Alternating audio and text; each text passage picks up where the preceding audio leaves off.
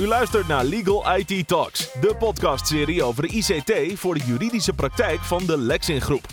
Deze podcasts zijn opnames van onze live webinars, waarin we soms ook demonstraties geven. Voor het beeld bij deze demonstraties gaat u naar www.lexxyn.nl/legalitalks.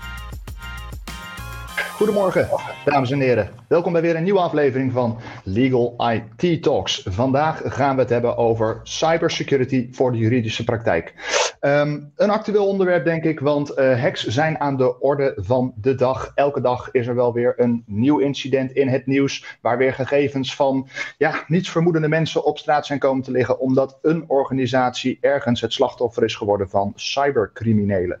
En het overkomt helaas de beste en daarmee mogelijk in de toekomst ook u. En vandaag hopen we u toch wat tips mee te kunnen geven om te zorgen dat het u in ieder geval dan toch maar niet gaat overkomen. Maar vandaag staan we bovenal ook stil bij het feit wat u moet doen op het moment dat het u dan toch onverhoopt wel overkomt. Als ik zeg we, dan bedoel ik niet alleen mezelf, maar dan bedoel ik ook mijn gasten van vandaag. Om te beginnen zijn dat Hendri van Noorden en Roland Naber van ICT Concept. Maar vandaag hebben wij ook een speciale gast, te weten Dave Maasland, CEO van ESET Nederland. En voordat ik mijn gasten ga vragen om zichzelf en hun organisatie aan u te introduceren, beginnen we altijd even met de huisregels van het webinar. Zoals u gewend bent, in de live chat op de YouTube stream kunt u uw vragen stellen. Deze vragen behandelen we dan afhankelijk van de vraag gelijk tijdens het webinar, of we pakken hem aan het einde op in de tijd die we dan nog over hebben voor de Q&A. Om de vragen van het webinar nog verder te kunnen behandelen. Mocht u voortijdig moeten afhaken tijdens dit webinar, dan is dat geen enkel probleem. Op de link waar u nu kijkt, kunt u op ieder later moment dit webinar gewoon weer terugkijken. En mocht u nou denken, wat hier wordt besproken, dat moet ik even delen met mijn kantoorgenoten. Dan kunt u deze link ook gewoon doorsturen naar uw collega's. En zij kunnen dit webinar daar dan ook gewoon zonder verdere registratie gelijk terugkijken. Is het nu tijd om over te gaan tot de introductie van mijn gasten. Ik heb ze net al even bij naam genoemd, maar ik ga ze er gewoon even bij halen in beeld. Heren, welkom bij dit webinar. En een korte vraag aan jullie om jezelf te introduceren. En dan wil ik graag beginnen bij onze speciale gast van vandaag, Dave. Van ISET. Dave, een korte introductie van jezelf en van je organisatie. Ja, dankjewel Tom. Dave Maasland, ik ben de CEO van ISET in Nederland. Wij leveren Europese digitale beveiligingsoplossingen aan allerlei branches, waaronder ook aan de juridische sector via ICT Concept.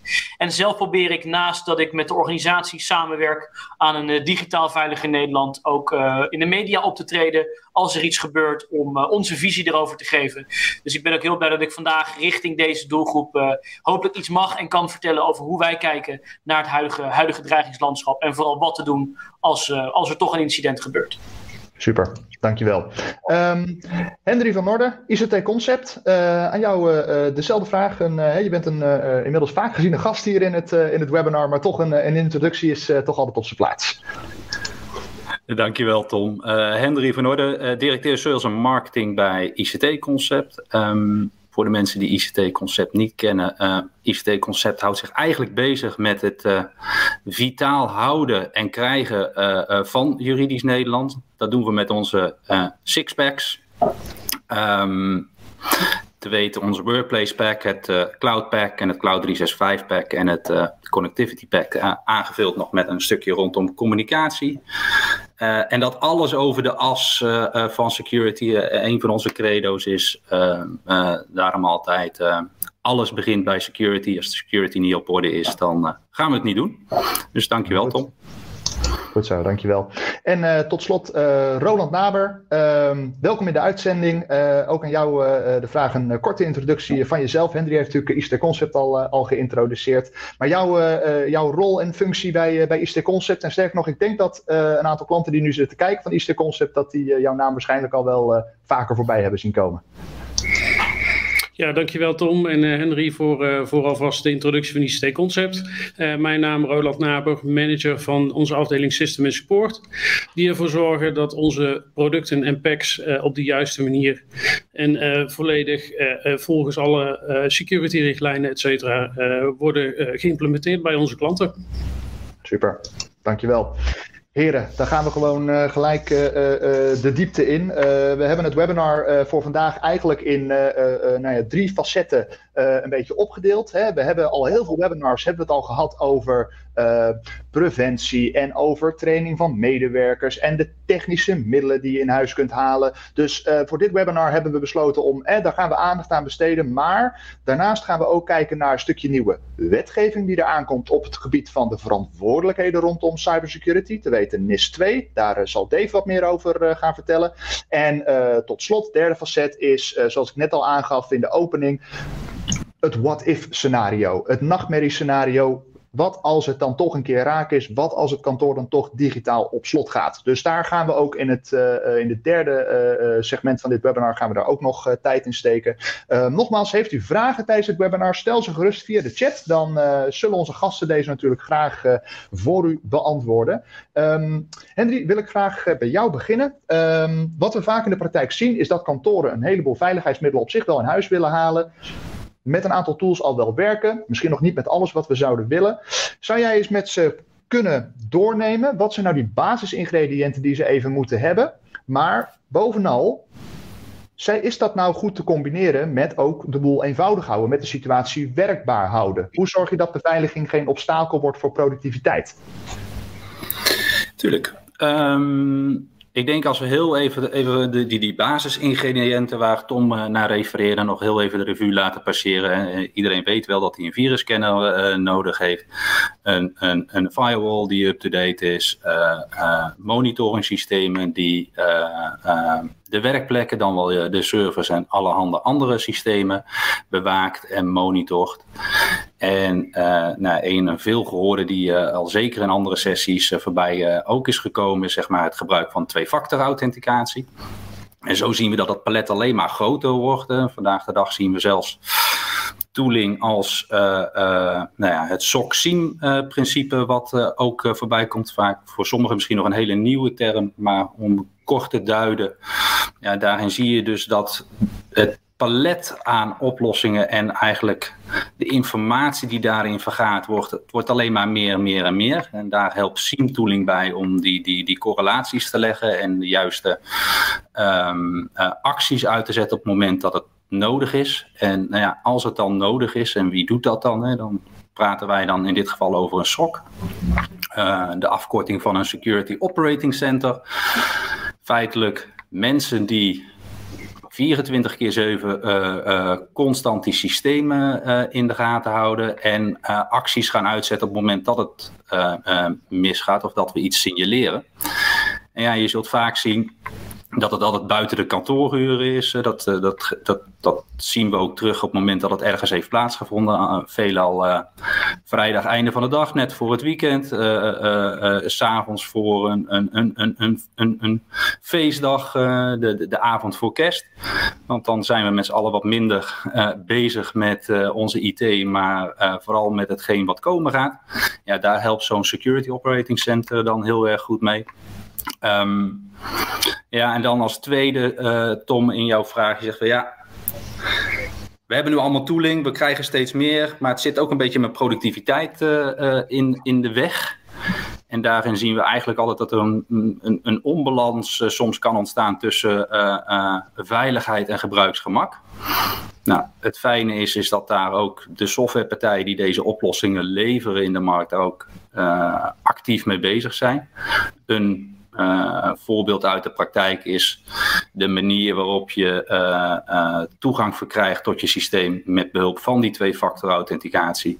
Voorheen zag je dat een code was die je wisselde en zeg dat al even als voorbeeld op je telefoon was. Dan moest je hem overtypen. En nu zie je eigenlijk al dat daar een stukje functionaliteit is toegevoegd. Dat er een pushbericht wordt gestuurd naar je telefoon. Je houdt dezelfde veiligheid, maar met een druk op de knop kun je dan toegang verkrijgen tot je systeem. En daarin zie je dat partijen die dergelijke oplossingen leveren, helpen met het stukje gebruiksgemak, maar nog wel zeg maar die veiligheid op dat hoge niveau, wat je zeg maar met z'n allen zou willen nastreven. Juist. Dave, als we dan even kijken naar de technieken die beschikbaar zijn en de manier hoe die dan ook toegepast worden binnen de verschillende organisaties. Hè. We hebben het net heel even gehad over beveiliging. Veel mensen vinden het wel belangrijk. tot het hinderlijk wordt. Hè? Tot het zeg maar inderdaad vervelend wordt dat je inderdaad, wat Hendri al zegt, die code moet overtikken. Hè? Of ik weet ook wel dat ik inderdaad misschien beter niet een Excel-sheetje met persoonsgegevens en e-mailadressen even via de mail kan versturen. Maar ja, ik krijg ook niks anders van mijn organisatie. Hè? Of mijn organisatie blokkeert bijvoorbeeld het gebruik van WeTransfer dan ook niet. Dus dan ga ik dat geitenpaardje maar opzoeken. Welke tips zou je nou willen geven aan bijvoorbeeld bestuurders en mensen die verantwoordelijk zijn voor die beveiliging binnen organisaties om toch die balans tussen productiviteit en veiligheid, om die binnen de organisatie in balans te houden? Nou, ik denk wat een goede tip is voor die doelgroep. Want ik denk dat ze grotendeels gelijk hebben. Dat het verhaal wat we verteld hebben, en we bedoel ik dan ook de beveiligingsindustrie, veel te vaak begint met bits en bytes en oplossingen. En ik denk wat bestuurders kunnen doen is de volgende volgorde hanteren. Ik geloof dat we altijd... Business is 1, risico is 2 en cyber is 3. Dus ik denk dat heel goed organisaties moeten kijken naar hun business. Hoe is die veranderd? Hoe delen we nu data ten opzichte van 10 jaar geleden? Waar willen we heen als kantoor, als organisatie? Hebben we bepaalde doelen? Nou, daar is bij uitstek management voor verantwoordelijk. Maar vervolgens ga je dan kijken naar maar welke risico's zijn er dan die dat bedreigen? Ransomware is misschien wel een van de grootste risico's. Gijzelsoftware. Wat bedreigt een organisatiedoelstelling of het goed kunnen delen van data? En tot slot pas, hoe kunnen we dat oplossen op een zo vriendelijk mogelijke manier, efficiënt mogelijke manier, maar dan kan je het ook uitleggen aan de hele keten. Dan begint je verhaal niet met, we moeten MFA gebruiken, want anders worden we gehackt en liggen we plat. Nee, wij willen als kantoor het beste voor onze klanten en personeel. Een groot risico is ransomware die dat verstoort en onze data op straat ligt. En daarom moeten we naar MFA toe. Het is een andere manier van vertellen, maar ik denk dat management, dat we zoveel meer mensen mee gaan krijgen. Juist. Hey, en Roland, jij zit natuurlijk vanuit jouw taken en jouw functies zit je iets meer aan de technische kant. Ik kan me voorstellen dat wanneer jij soms binnenkomt bij kantoren waar, en dan doen we even alsof wij het beste jongetje van de klas zijn, dat is het concept, maar dat je soms binnenkomt bij organisaties dat je denkt, hoe kunnen jullie dit zo doen? Daarmee niet een waardeoordeel geven natuurlijk over dat het niet overal allemaal fantastisch geregeld is. Maar waar ik naartoe wil is, wat is wat jou betreft het laaghangend fruit wat veel organisaties op het gebied van beveiliging nu vandaag de dag nog laten liggen? Wat zijn de eerste stappen waar veel kantoren nu al mee aan de slag kunnen? Ik denk dat het begint bij een stukje besef, een stukje awareness bij de gebruikers. Wat kan er allemaal gebeuren? Hoe slim is de cybercriminaliteit en de cybercriminelen om ons heen? En hoe kunnen we ervoor zorgen als organisatie dat we onze gebruikers kunnen trainen om dat te herkennen, om in ieder geval het risico om op bijvoorbeeld een linkje in een mailtje te klikken, om dat risico zo klein mogelijk te maken. Op het moment dat een gebruiker denkt, is dit wel juist, om dan toch eventjes dat telefoontje te plegen naar de helpdesk of naar onze servicedesk om te kijken van klopt dit wel en moet ik hier wel op klikken? Beter een keer extra gebeld en een keer extra gecheckt als een aanname te doen en te zeggen oké, het zal wel en ik klik er maar op, want de gevolgen kunnen echt desastreus zijn. Juist. Hey, en dat triggert mij even, want je zegt beter een keer te veel gebeld dan maar gewoon om de snelheid er even in te houden, dan maar te klikken en de gok te wagen. Dat brengt mij even, Dave, jullie hebben daar volgens mij ook een soort van paradepaardje in. De DHT. Moet je denk ik even zelf uitleggen? Ja, ik wil hem daarnaast zelf wel ingooien, als ik dan weer Roland zal horen inderdaad. Kijk, wat wij zien is dat organisaties mensen graag trainen, maar niet iedereen is daar klaar voor of wil getraind worden of is makkelijk om binnen 1 of 2 maanden iedereen te trainen. En ik denk dat we ook in digitale veiligheid vaker moeten kijken naar fysieke veiligheid. Maar wat je in fysieke veiligheid goed ziet gebeuren, is natuurlijk de bedrijfshulpverlener. Die kan een brandje blussen, die weet hoe je een vinger moet verbinden, maar die weet ook hoe je iemand moet reanimeren bijvoorbeeld. Ik denk dat we in de digitale wereld toe moeten naar een soortgelijk model.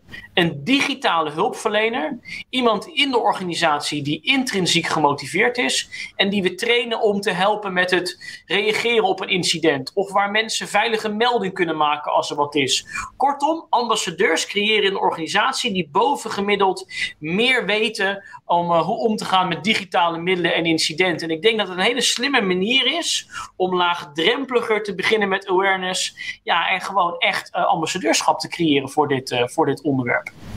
Juist, nou ja, precies een goed voorbeeld denk ik ook om dan die parallel met de BHV'er. Hè? We hebben niet allemaal een brandweerman in dienst en een chirurg in huis staan voor het geval iemand van de trap af valt om gelijk te kunnen opereren. Hè? Maar inderdaad, er gebeurt ook een hoop waarop we wel zelf al hadden kunnen anticiperen. Hendri, als jij dit verhaal van Dave zo hoort en dan die vertaling maakt naar de kantoren waar je over de vloer komt. Hè? Dus even, laten we gewoon maar even een dwarsdoorsnede pakken van het gemiddelde notariskantoor, deurwaarderskantoor of advocatenkantoor, voor zover dat bestaat. Zie jij dit dan werken? Ik denk dat dit zeker zou kunnen werken. En ben wat dat er gaat, ga ik volledig mee in het verhaal van Dave, zeg maar die digitale hulpverlener. Iemand die op de vloer aanwezig is, die je gemakkelijk kan aanspreken en die even die eerste lijns hulp biedt op het moment dat er een vraag is. Nog sneller dan zeg maar dat je dat bij een service desk uiteindelijk neerlegt. Gewoon iemand die zegt van ja, die beschikbaar is op moment dat iemand, als je hem vertaalt naar de BHV op de grond valt en die heeft die vraag, dat die gelijk kan zeggen, ja, oh, geen paniek, ik ga je nu helpen, hartmassage en weer door. En misschien als het heel extreem is dat de hulptroepen ingeroepen moeten worden. Eigenlijk hetzelfde concept als vanuit een BHV'er, want dat werkt eigenlijk precies hetzelfde. Ja, die eigenlijk als soort van die virtuele triage ook kan doen. Hè? Die weet van, oké, maar nu weten we ook gelijk stekker uit het apparaat en de digitale brandweerbellen bij wijze van. Hè? Dus inderdaad dat stukje kennisverhoging binnen de organisatie bij een aantal individuen. Dat is een heel duidelijk voorbeeld. Ik gaf net al in de intro al aan. Hè. We hebben een beetje opgeknipt in drie segmenten. Dus ik wil nu graag even naar het volgende segment. En dat gaat met name eventjes over die security bij het, wat veel mensen, zeker die bij ICT Concept natuurlijk hun diensten afnemen, ook al doen. Security bij uitbesteden ICT. Roland, wil ik even bij jou beginnen. Want vanuit de technische kant, hè, we weten ook in dit soort verhalen, een goede stratege en een goede generaal, die zal nooit zijn volledige arsenaal aan wapens laten zien. Maar kun jij ons kort meenemen langs wat jullie als ICT Concept op dit moment al doen om de kantoren die bij jullie in de cloud werken of bijvoorbeeld de werkplekken door jullie laten beheren, wat jullie vandaag de dag al doen om te zorgen dat iedereen veilig kan werken? Nou, het belangrijkste is natuurlijk het stukje 2FA, de welbekende authenticator, waarin die cijfercombinatie zichtbaar is in combinatie met die pushberichten. Maar daarnaast ook een stukje monitoring om alle bewegingen zoveel mogelijk in de gaten te houden, zowel intern als extern. En zoveel mogelijk proberen te signaleren op het moment dat er gekke dingen optreden. Gaat er ineens een hele hoop data lopen, wordt er ineens een bepaald stuk systeem heel zwaar belast. Daar zit continue monitoring op. En daarnaast laten we ook externe partijen, één specifieke partij zelfs, laten we regelmatig kijken, is onze omgeving veilig genoeg? Gewoon kijken, staan er geen gekke dingen open vanaf het internet? Is er niet iemand die met de beste bedoelingen toch een poortje opengezet heeft, waardoor er toch een mogelijkheid bestaat om binnen te komen? Die risico's die wil je continu minimaliseren, zo niet wegnemen. En daar zitten we dan ook continu bovenop, met een speciaal team vanuit onze cloudafdeling. Juist. En Hendri, je had het net even over die SOC SIEM dienstverlening, had je het over. Is dat die uitleg die Ronald net ook geeft over bijvoorbeeld het in de gaten houden van, hey, gaan er opeens grote stapels data van links naar rechts of zien we opeens vreemd gedrag? Is dit iets waar jullie ook mee aan de slag zijn? Ja, nou ja, dat is zeker iets waar we mee aan de slag zijn.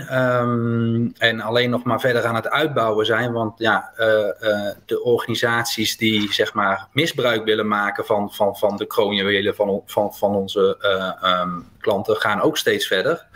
En die zijn ook gewoon 24/7 bezig. En zoals Roland net ook zegt, ja, er zijn een heleboel tools al in place die informatie vergaren. En daar zijn dagelijks onze engineers continu mee bezig. Maar een abstractielaag hoger is dus uiteindelijk, zeg maar, dat Security Operating Center. Wat feitelijk al deze data dus analyseert en kijkt welk gek gedrag. Want dat is vaak wat er gebeurt op het moment dat per abuis, laten we daar even van uitgaan, op dat linkje is geklikt of op een deurtje is open gaan staan. Ja, dat is eigenlijk stap 1 waarin mensen binnenkomen. Dat is meestal niet het moment waarop gelijk alles misgaat. Maar dat is wel de eerste stap van binnenkomst. En dan wordt er gesnuffeld. En snuffelen op systemen, om hem maar even in deze term uit te leggen, dat is vreemd gedrag. Want er gaat gekeken worden, waar kan ik bij? Wat kan ik kopiëren? Hoe kan ik bij een volgende stap komen? En daar wordt software voor gebruikt vanuit de nou ja, in dit geval professionele criminele organisatie, wat alarmbellen doet laten afgaan. Ja, en daar gaat een security operating center, de mensen die daar zitten en de mankracht die we daarvoor nodig hebben om dat te kunnen signaleren en ook te kunnen opvolgen, gelijk aan de slag. Dus ja, een voorbeeld zou kunnen zijn, als dat gedrag zich doet plaatsvinden, dat we besluiten in het belang van de gegevens en de dienstverlening die we leveren bij een klant, dat we het systeem op slot even moeten, dat we hem gewoon uitzetten, zeg maar even virtueel de stekker eruit trekken om van iets wat in gang is gezet misschien wel gelijk in één keer te stoppen. En daar is juist dat Security Operating Center voor al die momenten dat het buiten de kantooruren is zo belangrijk. Want ja, dat is helaas de momenten wanneer deze organisaties aan de slag gaan. Die gaan aan de slag als wij minder gefocust zijn, wellicht zelfs liggen te slapen. Ja, wat wil je nou nog liever? Iedereen wil gewoon rustig slapen. En daar helpt zo'n bemensing met zo'n Security Operating Center mee. Mag ik daar nog op reageren, Tom? Graag zelfs. Ik vind het altijd heel interessant dat we ook net naar die fysieke component kijken. Het grappige is dat bijna elke organisatie in Nederland heeft al een vorm van een alarmcentrale. Een bewaker die 's nachts komt kijken op het moment dat er een alarm afgaat in je pand of wat dan ook. Dat is heel normaal. Niemand neemt zelf beveiligers in dienst, tenzij je misschien een bank bent of iets anders. En in die digitale wereld zie ik dat eigenlijk ook zo. Wat Hendri eigenlijk net uitlegt, zie ik als een digitale alarmcentrale.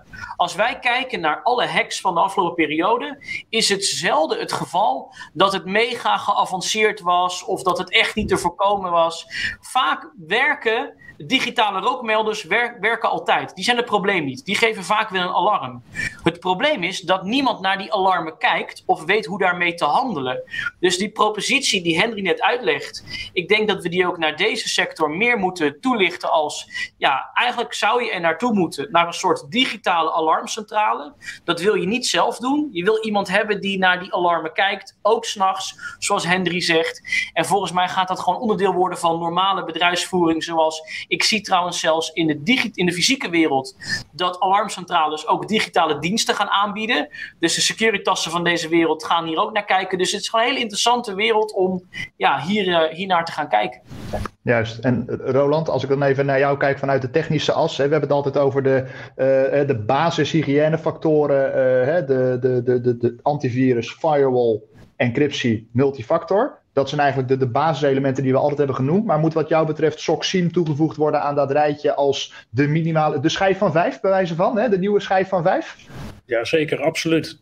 Je ziet in deze tijd dat, waar we het net al over hadden, de organisaties die tegenwoordig zich bezighouden met onder andere ransomware aanvallen, wat gewoon professionele bedrijven zijn, die gewoon een afdeling personeelszaken hebben, die je gewoon belt alsof het voor hun is het de normaalste zaak van de wereld.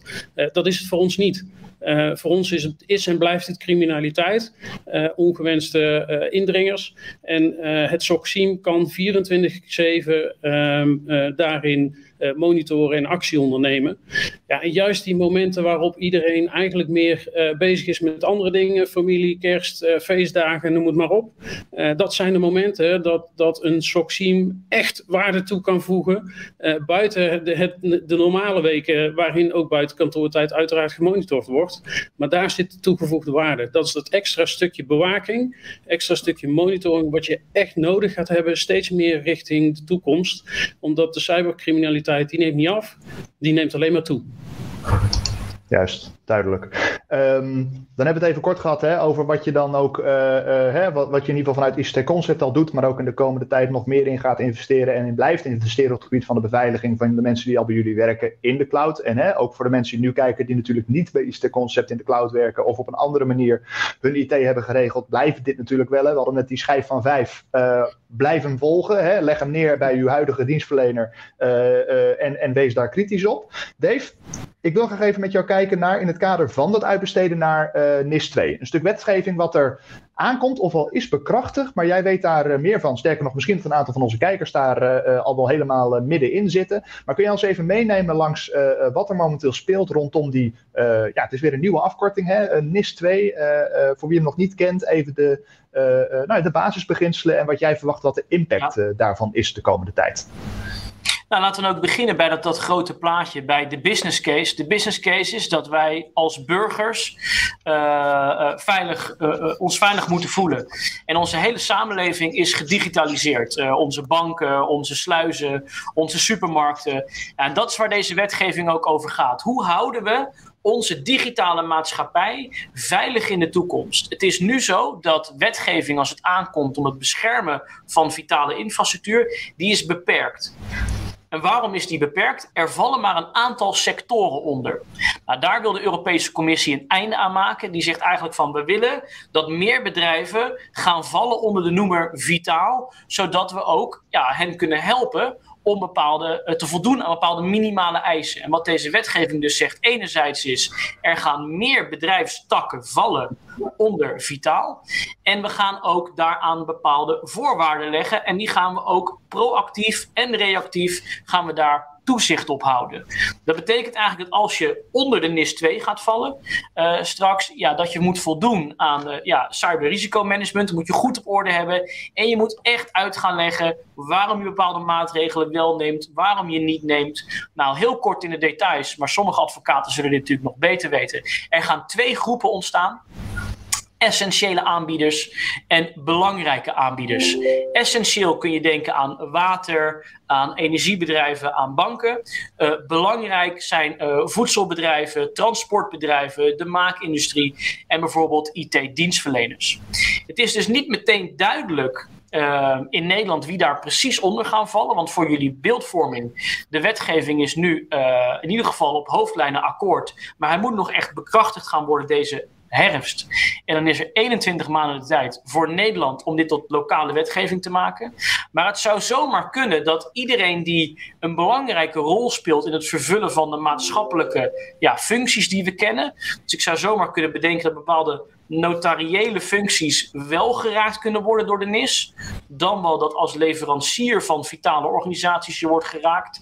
Ja, en één ding om af te sluiten, wat de NIS 2 heel duidelijk zegt, je kan je verantwoordelijkheid voor security nooit outsourcen.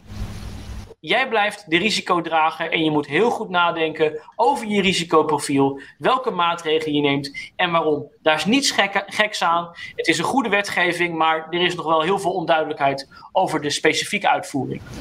Juist, dus we gaan eigenlijk nu weer een beetje een traject in zoals we dat destijds natuurlijk hebben gezien rondom de GDPR en dan de vertaling naar de lokale versie, de AVG. Er zijn even nu de puzzelstukjes vallen langzaam op zijn plek en in de komende tijd zal het dus duidelijker worden inderdaad welke sectoren er exact onder vallen. Wij kunnen ons daar wel een beeld over vormen en we kunnen hem een mening geven over of een advocaat of een notaris of een deurwaarder wel of niet in dat groepje moet vallen. Ik denk dat het uiteindelijk aan de wetgevers en aan de beroepsorganisaties is om zich in die discussie te mengen en Hendri, volgens mij even ongeacht wat eruit komt.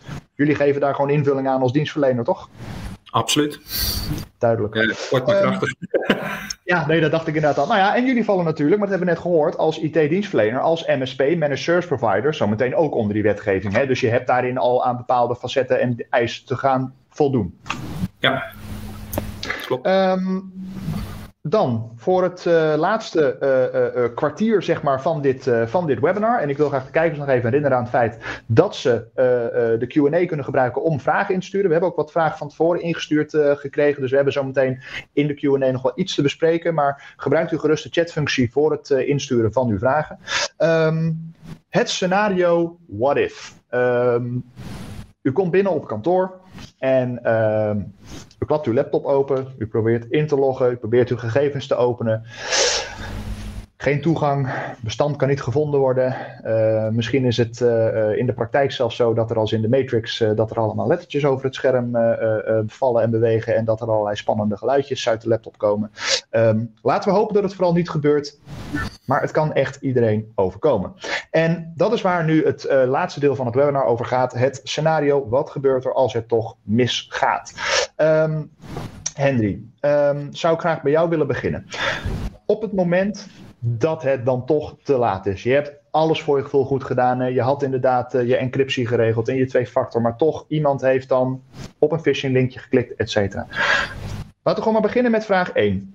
Hoe merk je dat je gehackt bent? Wat zijn de eerste tekenen? Wat zijn de eerste seconden van dit verhaal? Eerste seconde, en eigenlijk zei je het net al, Tom. Misschien wel een beetje dat Matrix-gedachte, die cijfertjes over je scherm. Maar daar staat gewoon letterlijk op je scherm, je bestanden zijn versleuteld. Er staan allemaal tekstveldjes waarin gewoon in staat, joh, wij hebben jouw bestanden versleuteld. Hier heb je een linkje om misschien zelfs wel de bitcoins of een andere soortige manier om weer toegang te krijgen tot die informatie. En zolang je het niet doet, dan geven we nog een x-aantal dagen de tijd. Maar anders, nog extremer, we publiceren ook nog de data die we hebben onttrokken en we zetten het gewoon online op het internet. Dat is eigenlijk wat je allemaal te zien krijgt. Ofwel grote paniek, want ik kan nergens bij. Ik kan niet aan de slag.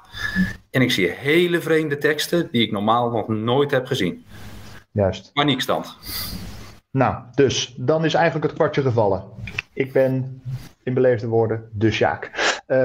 Dave, op het moment dat dit gebeurt, dan breekt er in eerste instantie waarschijnlijk gewoon paniek uit op kantoor. Dan moeten mensen in actie gaan komen. Wat is het eerste wat je dan gaat doen? Het allerbelangrijkste is, snelheid is alles. Raak niet in paniek, wees kalm. Maar een heel belangrijk eerste startpunt is, zet niet je laptop uit.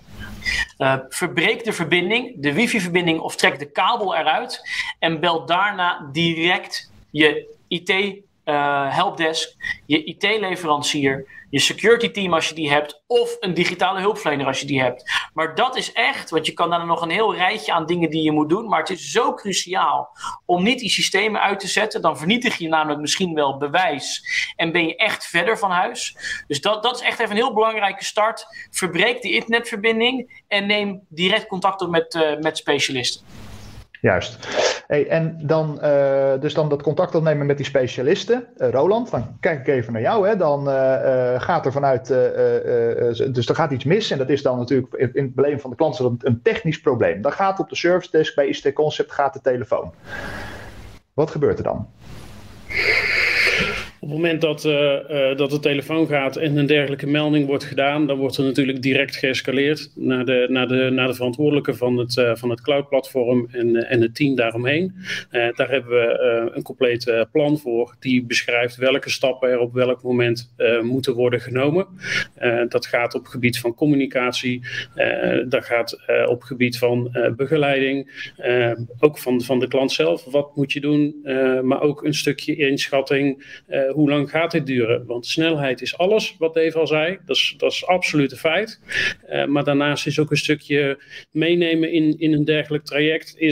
Houdt ook gewoon in dat dit tijd gaat kosten. snel schakelen is één, maar de doorlooptijd gaat langer zijn. Daarop wordt geschakeld, zowel intern als extern. Denk aan verzekeringen. Op basis daarvan wordt er vaak vanuit dat soort organisaties ook bepaald welke cybersecurity experts er ingeschakeld worden. Fox IT is een voorbeeld, Northwave is een voorbeeld. Ja, die mensen die worden ingeschakeld, die komen echt letterlijk bij je binnen, nemen een kantoor in en gaan dan vervolgens ook aan de slag. En je moet je voorstellen, voor de mensen die wel eens naar CSI kijken, dan heb je een plaatsdelict. Daar gaat zo'n heel mooi geel lint omheen. En dat is wat dat soort cybersecurity experts ook doen. Die trekken er een lint omheen, die zeggen dit is nu van ons. Dit is voor ons het domein waar wij ons onderzoek moeten doen, op een heel diep niveau. En het is van belang dat er pas met de omgeving aan de slag gegaan wordt, in welke zin dan ook, op het moment dat wij klaar zijn. En dat is een heel belangrijk ding, omdat daar die informatievergaring die in die fase plaatsvindt, is van cruciaal belang voor de rest van het traject. Juist. Maar dat hele traject dat neemt gewoon tijd in beslag. En daarin moeten we ook mensen meenemen om te zorgen dat mensen dat beseffen en begrijpen. Want mensen willen gewoon zo snel mogelijk aan de slag. En dat is begrijpelijk. Maar er zit een stukje, laten we zeggen, forensisch onderzoek ligt eraan ten grondslag, wat absoluut als eerste gedaan moet worden. Ja, en voor de beeldvorming, we hebben het niet over je ligt er een paar uur uit. We hebben het niet over je ligt er een paar dagen uit. Maar je hebt het over waarschijnlijk vaak gewoon echt over weken, hè? Als het niet soms maanden is. Ja, als het omvangrijk is, het forensisch onderzoek wat eigenlijk plaatsvindt door de cybersecurity experts, dat neemt echt dagen, zo niet weken in beslag, voordat je eigenlijk weer de beschikking krijgt over je eigen omgeving. En dat, zoals gezegd, dat is een cruciale fase waar men doorheen moet. Want dat is het belangrijkste voor het vervolg van het traject in elke zin van het woord. Nou, dan is het even aan de kijker zelf nu om op een bierveeltje maar uit te rekenen wat het hem kost als hij na een paar weken niet aan de slag kan. Dave, jij hebt misschien, Hendri en Roland, die hebben denk ik gelukkig een scenario als dit nog nooit van super dichtbij meegemaakt. Maar ik kan me voorstellen vanuit jullie expertise vanuit ESET dat jullie in dit soort scenario's ook wel eens een keer aan tafel komen en betrokken worden. Kun je ons meenemen naar wat er dan gebeurt op zo'n kantoor? Want als ik het zo hoor, het klinkt een beetje alsof je gewoon een soort van passagier bent tijdens een ongeluk. Je hebt niks meer zelf in de hand en het overkomt je. En je hebt volgens mij ook wat voorbeelden meegenomen, hè, en voorbereid van wat er dan zo'n organisatie overkomt. Ja, dat wil ik zo graag laten zien. Kijk, laat ik starten met de vergelijking die wij maken is met een digitale hartstilstand. Anders kan ik het niet omschrijven. Dat is wat er gebeurt met je organisatie. En iemand heeft de defibrillator en zegt, nou ja, ik zou je wellicht wel kunnen redden, maar dat kost je x. En die machteloosheid, die vergeten we nog wel eens. Wat het met ondernemers doet. Wij komen dan bij zo'n organisatie. En het is vooral paniek. Het is vooral ongeloof. Het is vooral woede. En dan is het heel belangrijk wat wij vaak zien. Dat is een tip waar we het denk ik zo over gaan hebben. Men moet met een pistool op het hoofd keuzes maken. En dat is echt heel moeilijk op dat moment. Dus als er één tip is voor management en andere partijen is, ga aan scenario planning doen. Neem een uurtje in een management meeting en neem op hoofdlijnen een aantal verschillende scenario's door. Wat doen we als dit gebeurt? Wanneer zou je wel moeten betalen omdat je echt geen kant op kan? Wanneer zou je de hele discussie wel of niet betalen? Ik vind het een non-discussie. Als jij geen keuze hebt omdat je anders failliet gaat, dan zullen mensen betalen. Maar je moet voorkomen dat je in die situatie komt. En dan komt er nog eens iets interessants bij. Criminelen ontwikkelen continu. En zijn continu bezig om te kijken hoe kunnen we meer schade aanrichten. Daar heb ik ook een aantal voorbeelden van meegenomen. Van die ontwikkelingen. Jullie zien als het goed is een drietal screenshots staan. En wat er dus gebeurt is dat men gericht op zoek gaat. Als ze eenmaal binnen zijn. Wat wel vaak per ongeluk gebeurt. Of gewoon door het internet af te scannen. Hebben ze nu bedacht. Steeds meer bedrijven worden goed in het maken van backups. En ook het terugzetten van backups. Dus wat zeggen deze criminele groeperingen? Nou weet je, wij stelen gewoon al jullie data. En wij maken die niet alleen beschikbaar op het normale internet. Nee, we maken die ook nog eens super makkelijk doorzoekbaar. een soort Google voor je eigen bedrijfsdata en informatie. Jullie zien hier bijvoorbeeld een screenshot rechts onderin van een casus die er is gezien in het wild. En dan kan je dus heel makkelijk zeggen, nou, ik wil de medewerkersdata van dit bedrijf doorzoeken. Of ik wil de data van de gasten en klanten. Nou, rechtsbovenin zie je ook een makkelijke manier om te zoeken op offertes of cliëntnummers of wat dan ook. Ja, en dat is natuurlijk voor organisaties die gebouwd zijn op vertrouwen, waarvan wordt verwacht dat documenten geheim zijn, dat die op straat kunnen komen te liggen, ja, dat is voor mensen geld waard. En die ontwikkelingen maken dat dit zo succesvol is. Men raakt en de business continuïteit en men raakt de vertrouwelijkheid en integriteit van gegevens. En dat zijn allemaal dingen, denk ik, waar je van tevoren over na kan denken. Oké, als al onze data op straat ligt, hoe zouden we dan handelen? En het scheelt enorm als je die discussie aan de boardroomtafel al een keer gevoerd hebt. Duidelijk. Heb jij nog, je hebt ook een aantal voorbeelden volgens mij, want je hebt iets van, je hebt meerdere slides in ieder geval meegenomen. Zitten hier nog dingen in waar je zegt van, nou, dat zijn zeker nog wel zaken die moet ik nu echt wel even nog laten zien en nog even delen? Nou, heel kort hoe succesvol zijn is om aan te geven hoe professioneel. Er is een Bitcoin-adres uitgelekt van een van de grootste ransomware-criminele groeperingen. Daar stond 2,7 miljard euro op. Dus we hebben het niet over groepen die een beetje bijverdienen of wat dan ook. In ditzelfde datalek, want ja, deze criminele groep heeft het datalek gehad. Daar werd ook bekend dat ze zo'n 62 medewerkers hebben.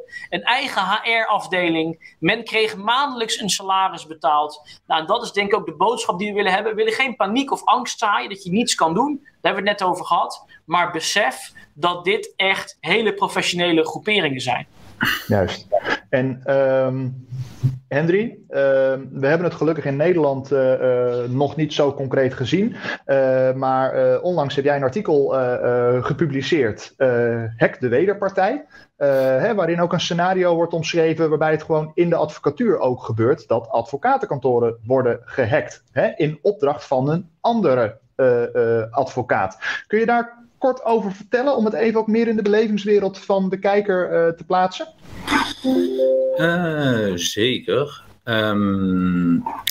Als we het hebben... Oh, sorry, ik klik even verkeerd. Als we het hebben over... Nou ja, Dave zei het net eigenlijk al. Het zijn gewoon dus feitelijk gewoon organisaties. Het zijn gewoon feitelijk bedrijven die soms voor eigen win of misschien zelfs wel in opdracht van toegang willen verkrijgen tot specifieke informatie om een bepaald doel te bereiken. En ja, je kan je voorstellen dat als er een hele grote zaak is waarin de belangen dusdanig hoog is dat degene die wil winnen, koste wat het kost, dat doel wil gaan bereiken en daar dus mensen voor gaat inhuren. Ja, dat is een soort rampscenario, maar ook niet een ondenkbaar scenario. Dat gebeurt voor eigen gewin. En dat maakt het dan ook gelijk zo lastig en misschien soms ook wel zo dichtbij. Want het zal je maar overkomen en hoe ga je dan dus handelen? En ja, hij is al voorbij gekomen. Hoe ga je dan uiteindelijk, welke keuzes heb je dan met elkaar al van tevoren gemaakt? Wel niet betalen,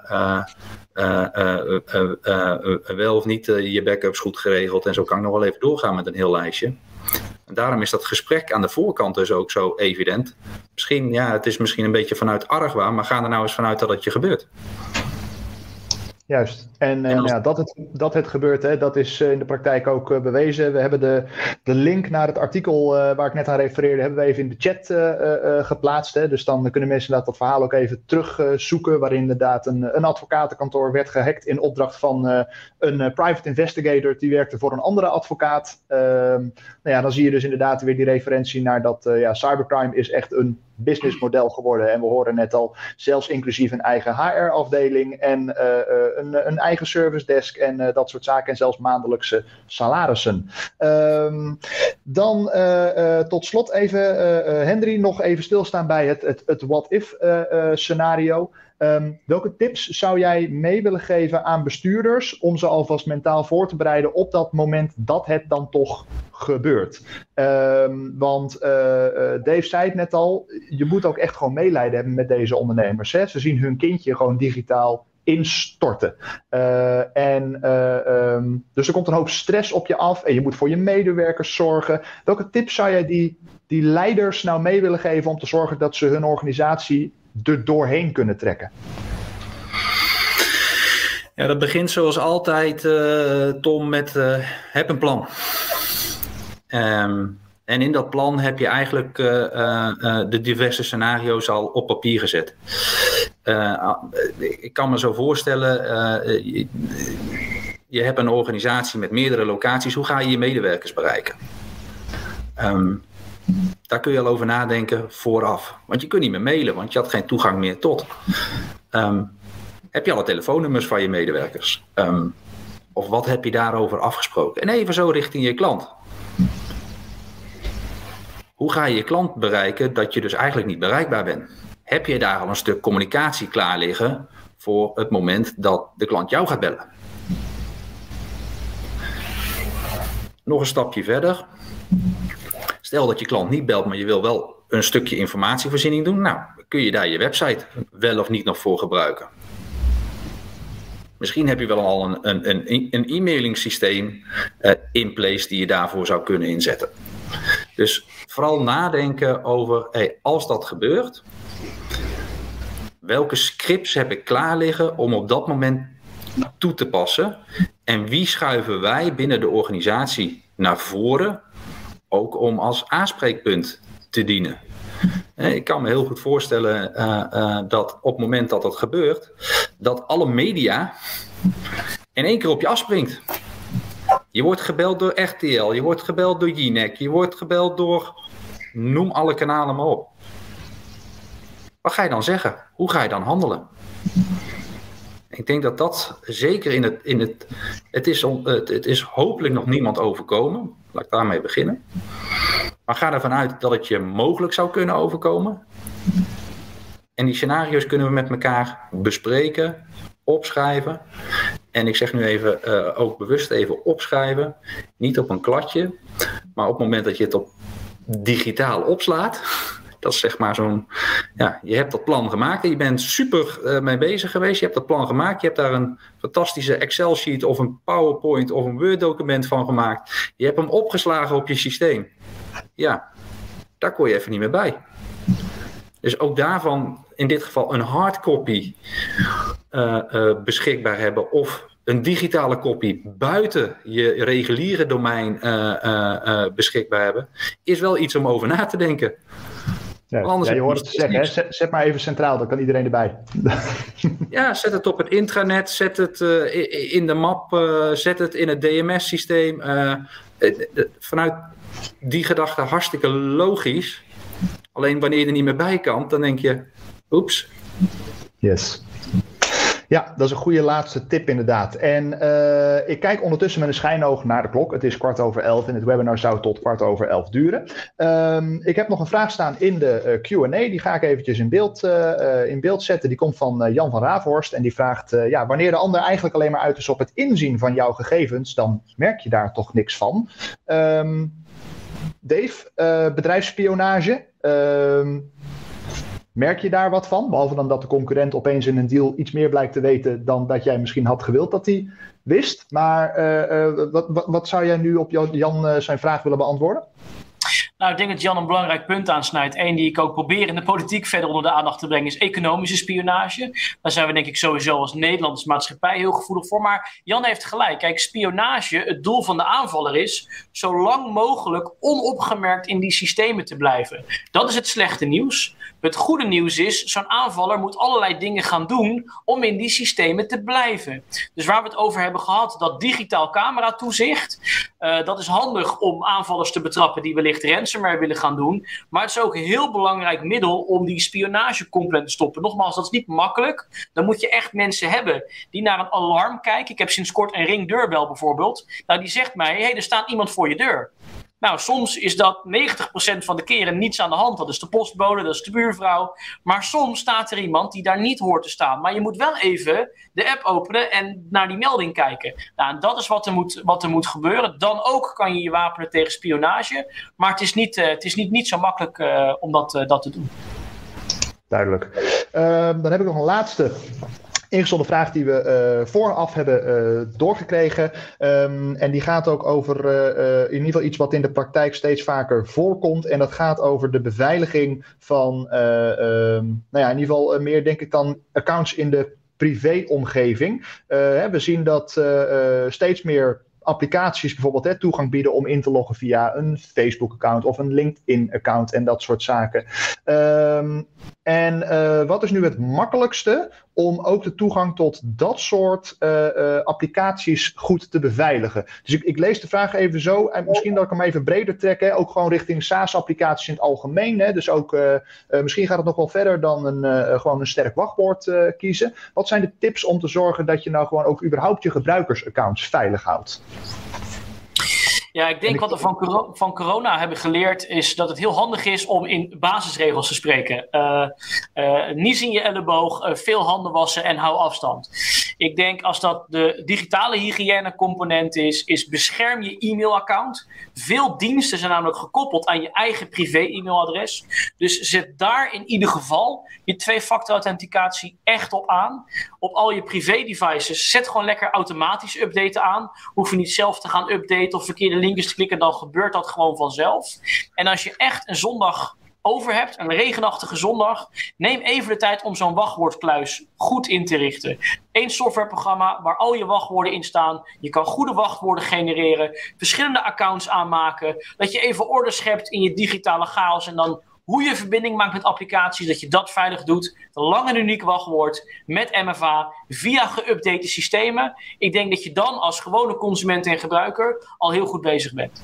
Juist. En dit zijn natuurlijk ook best practices die je dus ook op je kantooromgeving weer heel goed kunt toepassen. Als je thuis je handen wast, doe dat op kantoor ook. Dus ik denk ook dat dat een tip is. Praat met je mensen over wat ze thuis moeten doen. Dan nemen ze dat automatisch mee naar hun werkomgeving. Juist, dat is een goede tip. Dankjewel, Dave.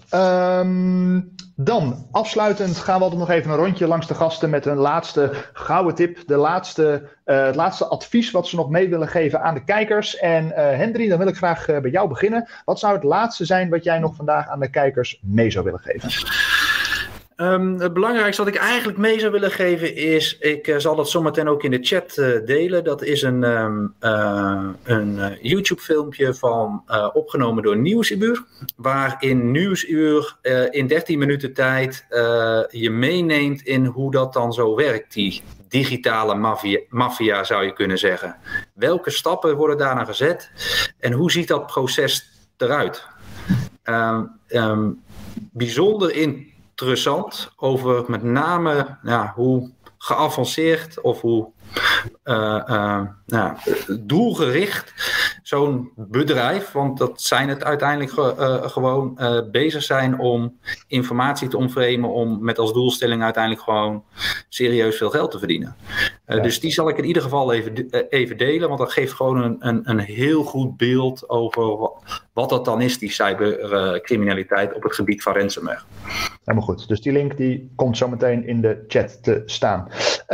Roland, voor jou ook als laatste. Het laatste tip, uitsmijter, advies. Wat zou je nog mee willen geven aan de kijker? Wees selectief in met wie je gegevens deelt. Stel jezelf continu de vraag, is datgene wat ik doe door mijn gegevens te delen, door ergens op in te loggen, doe ik dat op een wijze die veilig is, zodat iemand anders er niet zomaar bij kan. Denk aan 2FA, maar denk ook aan de wachtwoorden zelf. Kijk, een 2FA is natuurlijk een heel mooi middel om het wachtwoord wat minder belangrijk te maken, maar blijf daar wel heel scherp op. Kies geen namen van de kinderen, de hond, et cetera. Dat is iets wat we al jaren horen, maar dat blijft wel een van de belangrijkste dingen. 2FA, kies goede lange wachtwoorden, het liefst zodanig dat je ze zelf maar amper kunt onthouden, zodat je een wachtwoordmanager nodig hebt. Dan ga je hem ook vanzelf gebruiken. En blijf jezelf echt die vraag stellen, ben ik veilig bezig? Bied ik geen opening voor anderen met minder goede bedoelingen die op die manier mij kunnen beschadigen? Juist. Als je twijfelt of je de voordeur op slot hebt gedaan, dan draai je ook altijd nog even een keertje om natuurlijk. Hè? Dus dat moet je digitaal ook doen. Dave, voor jou dan als laatste speciale gast, behalve natuurlijk alvast heel veel dank voor je tijd en voor je bijdrage hieraan. Aan jou ook het, in ieder geval voor de gasten, het laatste woord, de laatste uitsmijter die je nog mee zou willen geven aan onze kijkers vandaag. Ja, ik zou zeggen, durf het grotere plaatje te bekijken. Zie dit ook. Cybersecurity heeft alles te maken met duurzaam ondernemen. Met gewoon investeren in je bedrijf. Het bespaart je geld. Het verkleint je risico's. Het zorgt voor een positiever imago. Het zorgt, als je het goed doet, voor hogere betrokkenheid bij medewerkers, want je hebt een gezamenlijke vijand. Kortom, duurzaam ondernemen is voor mij zorgen voor al je stakeholders en niet alleen je shareholders. Dus voor je klanten je data beschermen, voor je medewerkers. Kortom, ik denk dat cybersecurity gewoon een goede bedrijfsbeslissing is. Het is alsof de rem in je auto. Het is niet om de auto langzamer te laten gaan. Het is dat je met vertrouwen hard kunt rijden. En ik geloof er echt in dat we op die positieve manier naar cybersecurity moeten kijken. En volgens mij is jullie sector mega verstandig en ook bezig met duurzaam ondernemen. Daar hoort cybersecurity gewoon als sterke pilaar bij. Helemaal goed. En een hele mooie analogie ook inderdaad richting de auto inderdaad om met vertrouwen hard te kunnen rijden. Dank je wel voor die bijdrage. Roland, Hendri, ook dank voor jullie tijd en dank voor jullie bijdrage.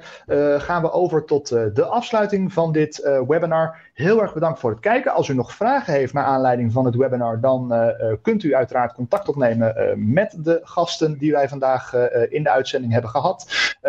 Wij sturen de link naar het webinar om even terug te kijken. Uiteraard nog even naar u door. Daar zullen wij ook de LinkedIn-profielen van onze kijkers van vandaag even in delen, zodat u ook eventueel rechtstreeks met hen in contact kunt treden om uw vragen te stellen. Het volgende webinar, volgende aflevering van Legal IT Talks, datum en onderwerp worden binnenkort bekendgemaakt op de website www.lexxyn.nl of als u onze nieuwsbrief ontvangt, dan ontvangt u de uitnodiging binnenkort per digitale post. Voor nu, heel erg bedankt voor het kijken en graag tot de volgende keer. Tot ziens. Wilt u meer weten over de in deze podcast besproken oplossingen? Ga naar www.lexxyn.nl of e-mail naar info@lexxyn.nl. Bedankt voor het luisteren en graag tot de volgende uitzending.